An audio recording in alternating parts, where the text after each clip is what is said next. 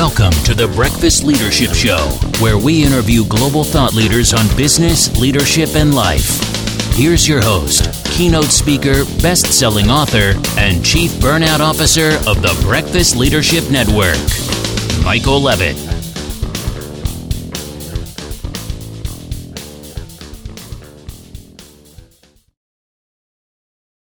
Welcome back. I've got Chris Nealand on the line. Chris, how are you? I am fantastic, Michael. Thank you for asking. Oh, I'm happy to have you on the show today. You've got an amazing background. We've done a lot of work with some well known organizations, but why don't you share a little bit about you and, and some of the work you've done?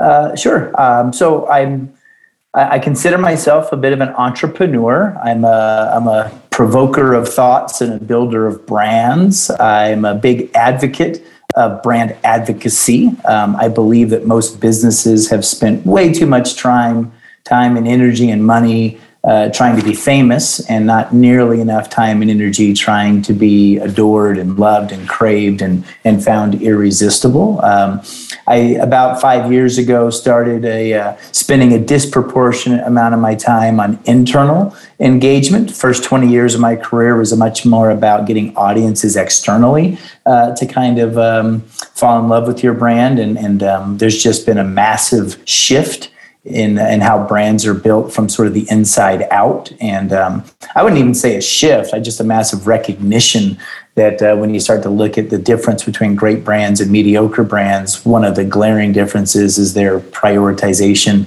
uh, on their culture and not just via lip service, but through real leadership and real investment. Um, and so, you know, I have an advisory firm, we have an event, we have a talent platform, I have our fingers in a few different things, but uh, it's all around the idea of helping uh, professionals build better careers and companies build better uh, engagement with key audiences. And that's critical because with social media and access to information, unlike we've ever had before in life, you know it's easy to be found but it's also really difficult because just there's so much out there. So focusing on the brand you know, I, I love how you say from the inside out is is really crucial because when you do engage with your customers whomever they may be uh, it's more genuine from my observation. It's because if you've done the work internally and you know who you are and you you know your why, you know your what, and you know what the organization organization is about and what they want to do, I think that goes a long way in you know basically creating that old school no like and trust factor. It's like okay, I feel that this is an organization that relates to me as a consumer or a customer. And I want to be able to support them by buying their products or services. Yeah, and I, you know, I don't even know. I take issue with two things that you said. Certainly, I mean, there's no dispute that the rise of social media and transparency has had an effect. And it's also, I do think there are some customers who want to um, more overtly align their personal values with brand values. But those aren't, in my experience, those aren't the big drivers of this. The biggest driver of this is excessive parity and choice in the marketplace. We, in first world countries, we are over serviced.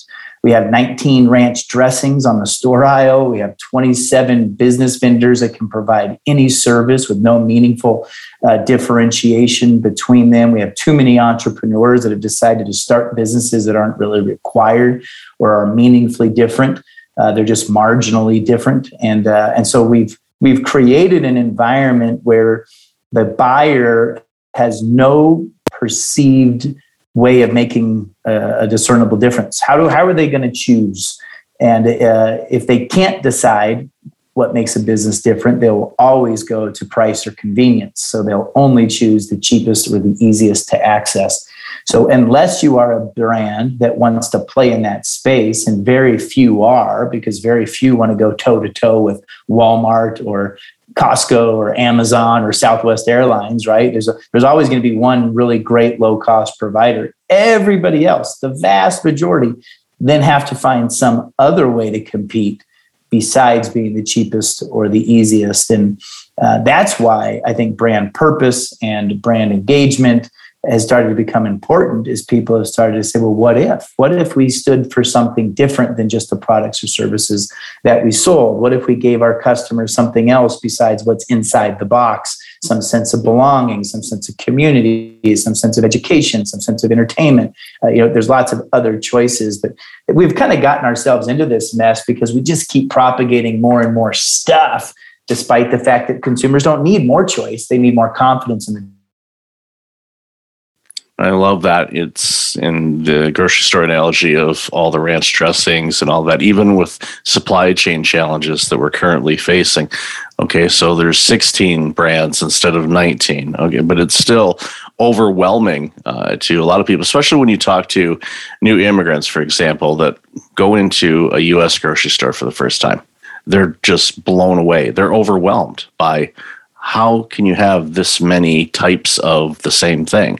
It's it's something that you know we've created obviously over the years and you know nothing against those companies that have created it. They're obviously creating a margin and a product or a service but like you said they're not being completely different compared to you know everything else. And having something stand out uh, with your organization, I think is you know some of the great work that you've done with the companies that you've that you've worked with. So, let's share you know with you know you can share clients if you want. Uh, if not, you know just share some of the the commonalities you find in those organizations that were able to stand out amongst all the others. Yeah, I really appreciate that question because that is the I mean that is at the core of of business 11 years ago. Um, we began a research study uh, initially for a book about what was the separation, what were the differences in beliefs and in behaviors between the world's most adored, what we call cult like brands. Cult brands, I appreciate, can be a bit controversial, but just you know suspend your disbelief for this podcast and, and trust me when i say they're wildly um, attractive and desirable. So we were looking at these cult brands defined by businesses that were achieving above average success financially, but also above average engagement and emotional buy in. We like to say these brands got people to not only buy, but to buy in.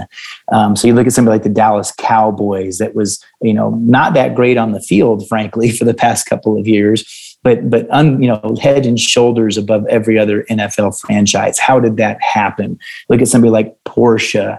Look at somebody like Costco. Costco not even spending any money on traditional advertising, and yet there's these people that just loved their their experience of going to Costco and the treasure hunt that that ensued. Uh, Lululemon. So uh, we found dozens. Harley Davidson. You know some of the obvious ones: Apple, Nike, Starbucks, and then some of the less obvious ones like Lush Cosmetics or um, even the Saskatchewan Rough Riders here in, in Canada.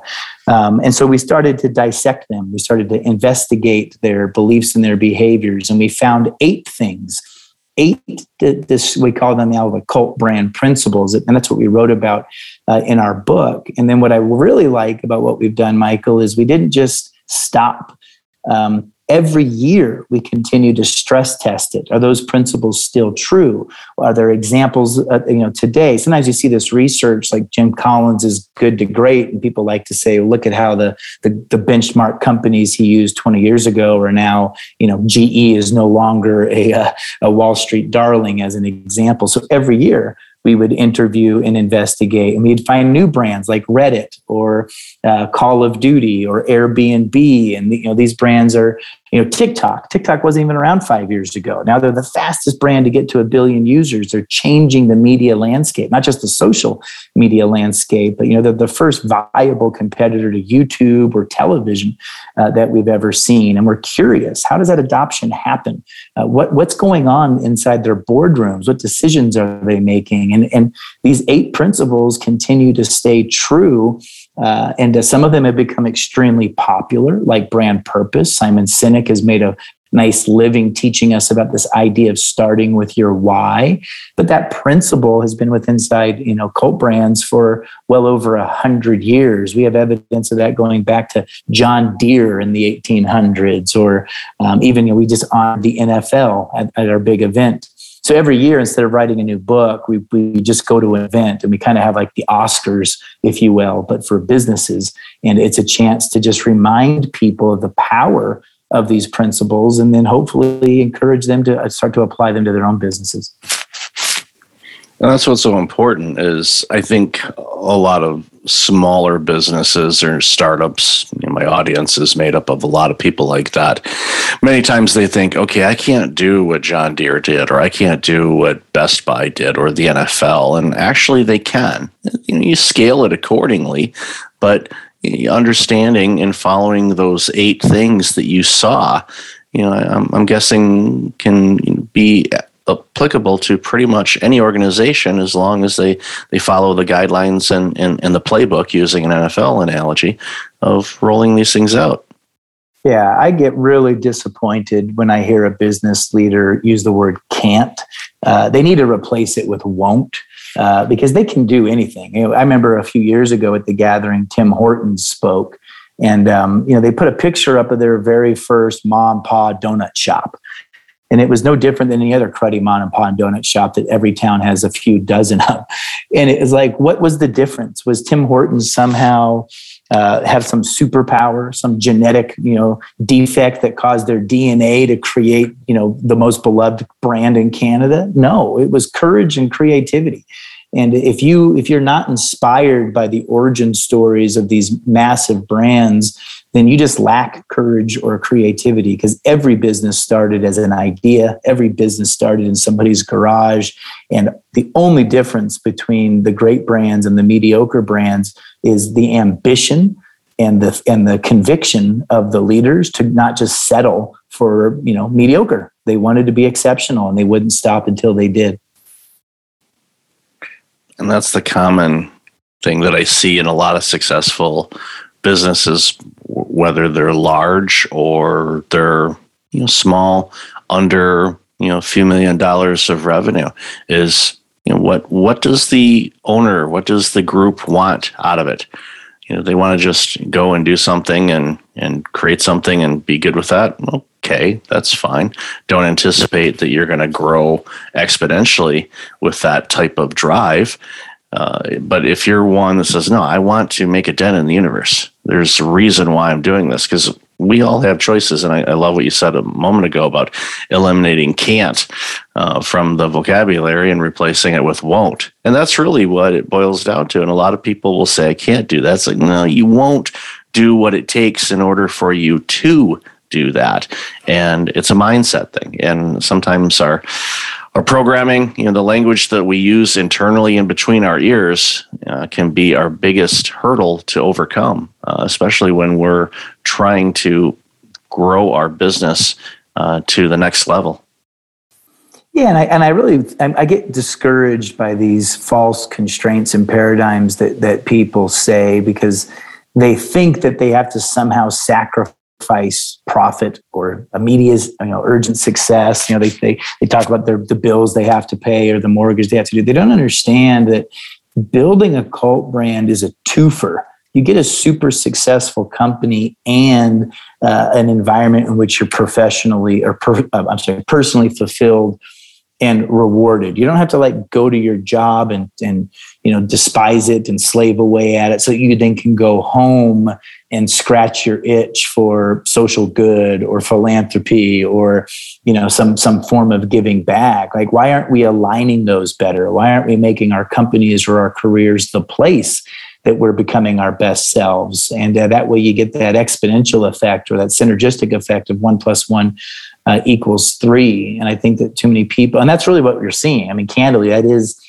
the, the, the great resignation that everybody talks about is is oftentimes relabeled as the great awakening or even the great discontent where people are saying you know enough of this. If life is if something so small that we can't even see it is going to kill millions of people in, in a two year span then maybe we better get on with our lives and start living. Maybe we better start doing the things that we've always said we were going to do but never did.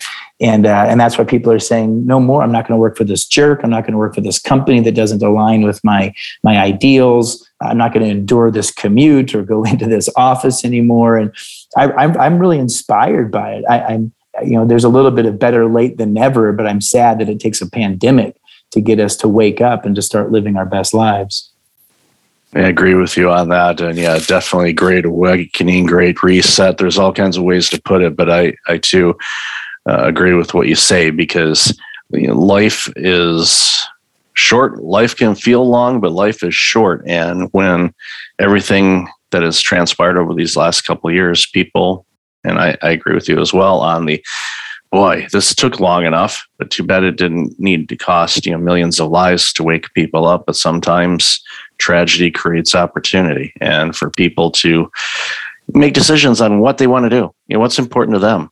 Uh, and I think organizations, the, the ones that are successful, will recognize that and say, okay, well, let's come to a common ground area where everything can work out for everybody. And there's going to be organizations that are going to be a mixture of in person, hybrid, fully remote, and some organizations you know think no we need to be fully in person and their staff's going why we've been remote for two years and everything's been getting done and we found efficiencies and our our work life is a bit better harmonized than it used to be before. Why do we need to go back to what really wasn't working? And those organizations, I think, are going to have a difficult time um, in the short term, anyway, uh, to be able to not only create great products and services because their employees aren't going to be overly happy about the situation to you know, who knows what will happen with some of them. We've seen it in history, and you you know that you mentioned General Electric a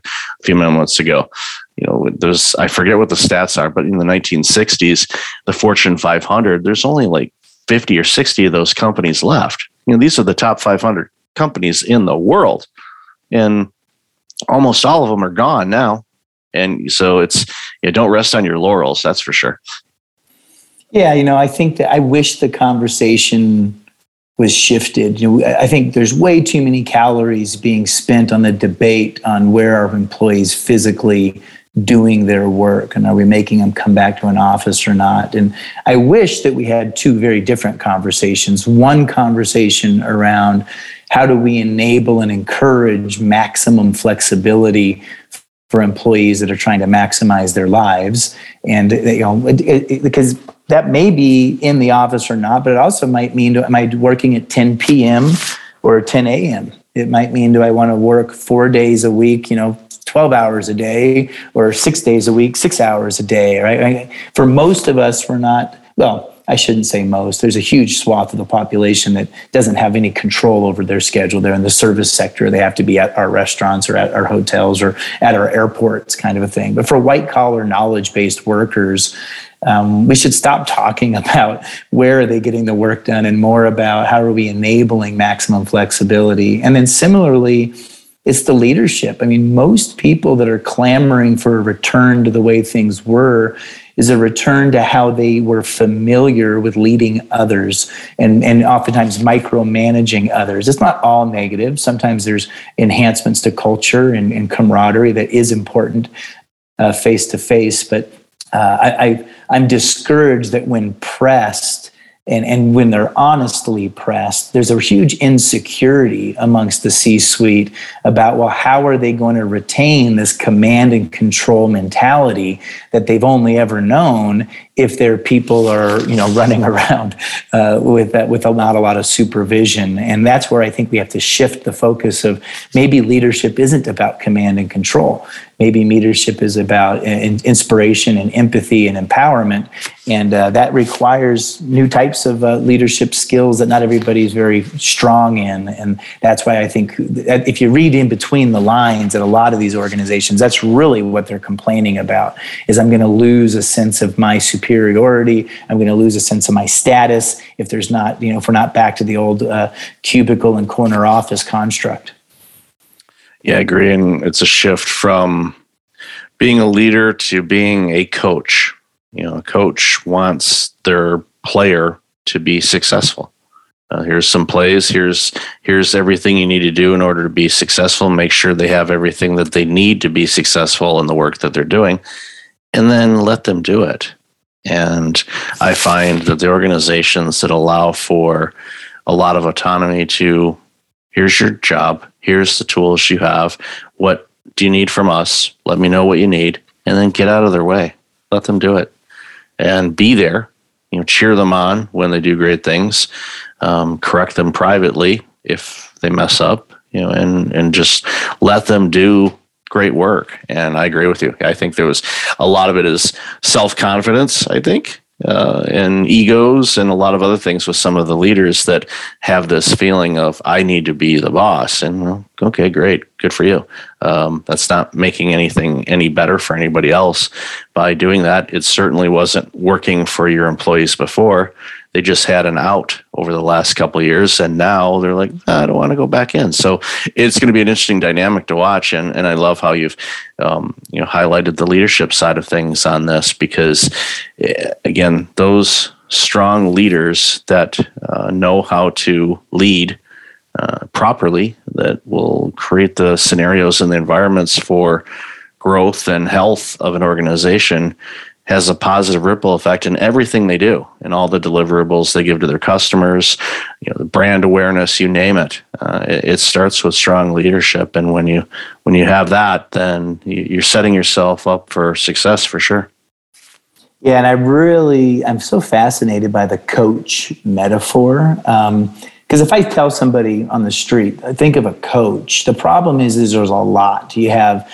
you know high school coaches that are sort of they have to make the best of whatever they're dealt with because they're dealing with you know a, a, a huge swath of, of, talent and they don't get to cut many people. You could have an individual coach like a, uh, a tennis coach or a swimming coach. You could have a team coach. Uh, i tend to think about ncaa football which is probably my favorite sports league uh, which is then, then you start to look at well what makes them really successful? Is it their play calling? Is it their knowledge of the game? Is it their how they manage the media or deal with upper management? The real just the, the real um, um, discernment between a good coach and a great coach at the college ranks and, and a little bit at the nfl or professional ranks is has to do more with recruitment and, and how much energy they put in getting the right people on the bus to begin with. Um, so, you know, it's easy to kind of say everything you said about, you know, give them the right tools and then get out of their way if they're the right kind of person. If they're not the right kind of person, that's going to lead to disaster.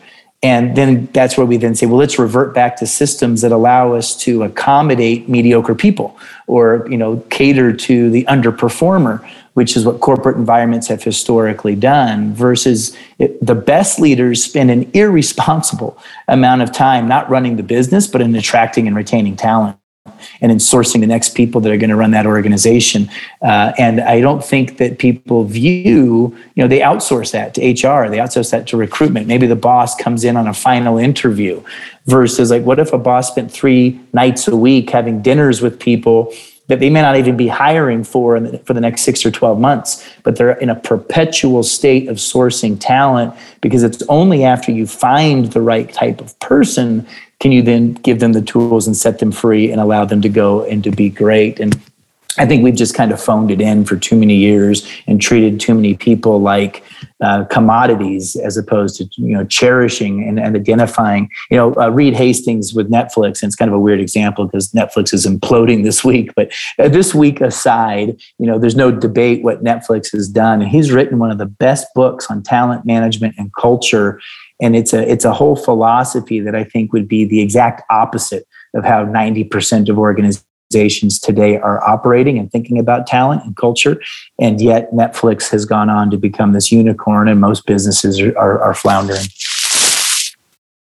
Yeah, the Netflix story, again, excluding this particular week, has been one of amazement from taking on Blockbuster many, many years ago, and everybody laughed them off. And Blockbuster could have, you know, bought Netflix. You know, there was an opportunity for them to do that, and they went, "No, we're not going to do that."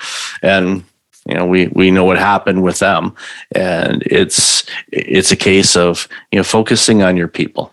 You know, they're not an order of paper clips or post-it notes or a desk. They're living, breathing human beings with emotions, feelings, dreams, desires, you name it. And when you focus on their well-being and checking in with them in a human not you know standard scheduled template kind of thing but in a realistic you know understanding where your people are and and and what they need and how things are going for them especially during this pandemic you know that's eh, this pandemic has been hard on everyone in a variety of different ways but continually checking in with people and seeing you know how are they? You know what's what's going on?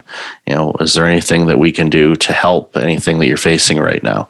Just doing something like that is critical for retention um, they're going to remember that. You know, they're going to think long and hard about leaving the organization if that's the type of environment that you have. Someone that is you know, really genuinely caring about the the individual and, and what they're doing. So, I've loved this conversation, Chris. Where can people find out more about you and this amazing work you do? Um, yeah, thanks. We so my agency is called Cult. Our website is cultideas.com. Uh, we have loads of free content, daily thought leadership, scorecards, a book, uh, the event, uh, lots of ways that uh, we really feel that our job is to evangelize a new and better way to think about leadership and about brand building. Uh, so uh, they could certainly go there and uh, they can follow me personally just to reach out on LinkedIn. I'm, I'm pretty active on that uh, community trying to uh, spread the good word. Awesome. And I'll definitely have that in the show notes. So, Chris, again, thank you so much for this conversation. I've really enjoyed it and, and continued success in everything you do. Yeah, thanks, buddy. I really appreciate meeting you. Thanks for listening to the Breakfast Leadership Show, part of the Breakfast Leadership Network. Visit breakfastleadership.com for tips on empowering your business and your life.